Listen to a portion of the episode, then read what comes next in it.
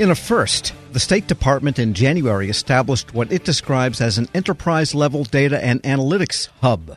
The Center for Analytics aims to help diplomats do their jobs more efficiently using data analytics. For more, I spoke with the State Department's acting chief data officer, Janice DeGarmo. So, the Center for Analytics, or the CFA, is the Department of State's Enterprise Data and Analytics Hub, and it's led by the department's first ever Chief Data Officer. So, at its core, at our core, we work to solve the department's most pressing business and uh, foreign policy challenges through data analytics.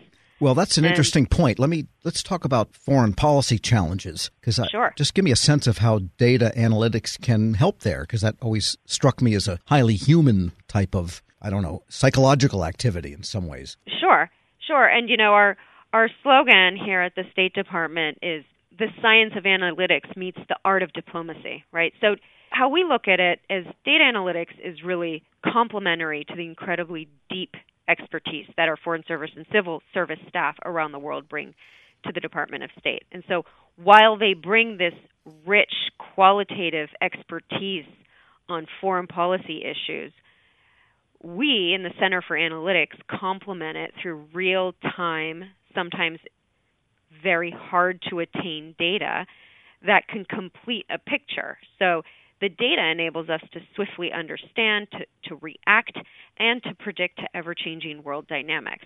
And I can give you some, I can make this a little bit more real. Please do. If you'd like. So sure. we are. Um, we're working with offices to create uh, data forward strategies for addressing issues in uh, China or Iran or around topical issues such as 5G so for for the for the China issue, um, we have provided a China activities platform, really data analytics dashboard um, that actually now is available to the entire department, but it allows users to evaluate Chinese activities across geographies and topic areas using uh, a wide array of different data sources.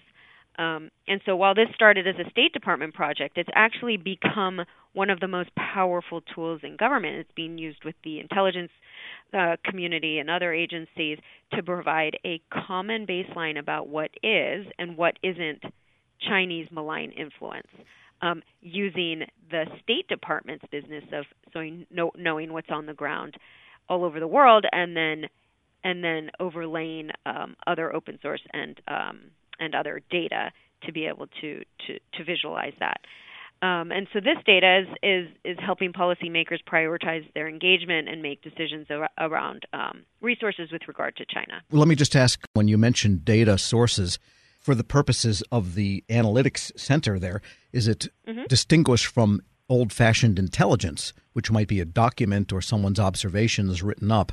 You're talking about data sources in the sense that something that could be handled by a computer. That's right. That's right. Well, the beauty of of data analytics is it it can be both. I mean, for for some of that, we're pulling in we're pulling in everything from economic, political, and security data, um, indices that we can draw from um, from some open source data. We're pulling in internal State Department data um, that can only be attained on the ground and we are pulling in intelligence data. So the power of data analytics is putting this all together in a com- comprehensive and digestible manner that makes it usable.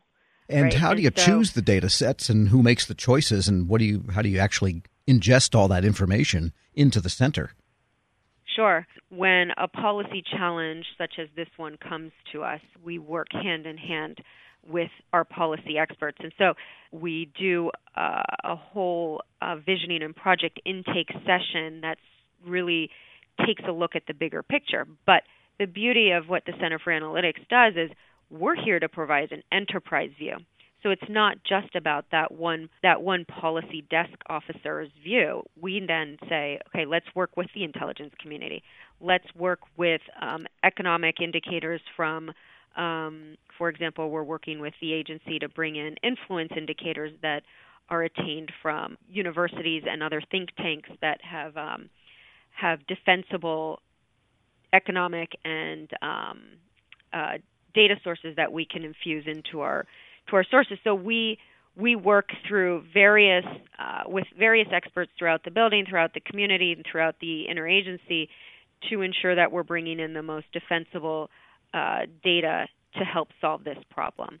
Uh, data integrity is at the heart of, of, of what the Center for Analytics is one of our values, and so we were always very mindful and purposeful to make sure that we're bringing in the right data um, to solve the problems. We're speaking with Janice DeGarmo, acting chief data officer at the State Department. And is the center a physical place? Is there an office where you can see a frosted door that says this is the State Department Center for Analytics? In fact, yes, it is, and uh, the, the the Center for Analytics is actually a directorate within the State Department and is staffed, and it has a physical location in Main State.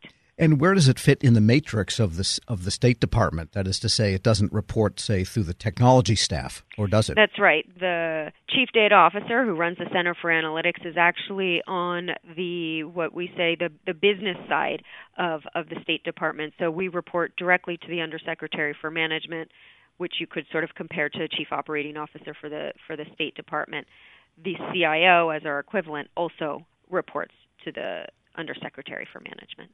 And it sounds like you take a quite a Catholic approach, small c, to the data sources that you bring into the center. What type of work does that take on an interagency basis? Because a lot of the agency, a lot of the data might be in DoD or in the IC or who knows, at Homeland Security. Right. So I think that is um, one of the goals of, of a of a chief data officer is really right to unlock the the power of data, to use data as a strategic asset. And in order to do so, it requires collaboration.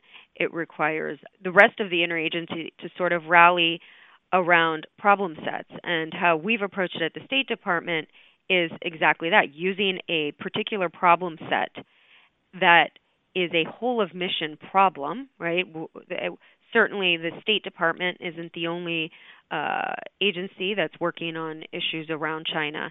But if you can rally around a particular problem set and say, hey, you know, I think we can all agree here that we need to bring in the, the best and smartest data sets to attack this problem set. Let's do this together in a secure uh, environment. Uh, we've had really great success in doing so and rallying around solving a policy and business problem. And has the virus issue concerning China has that caused uh, mobilization in the, in the last couple of weeks for the center? Uh, the center has certainly been using our, our data and um, analytics to look at issues around the virus uh, and uh, has been able to provide some interesting insights. Yes.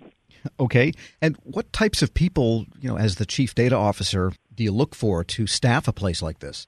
Yeah, Tom, I think that's a great question. I think you know, I, the the chief the chief data officer employs the Center for Analytics with a wide array of disciplines. Um, at the heart of our our data analytics is our data scientists. Um, you know, so we we hire many data scientists, but we also uh, work with our CIO to employ data engineers, to employ data analysts.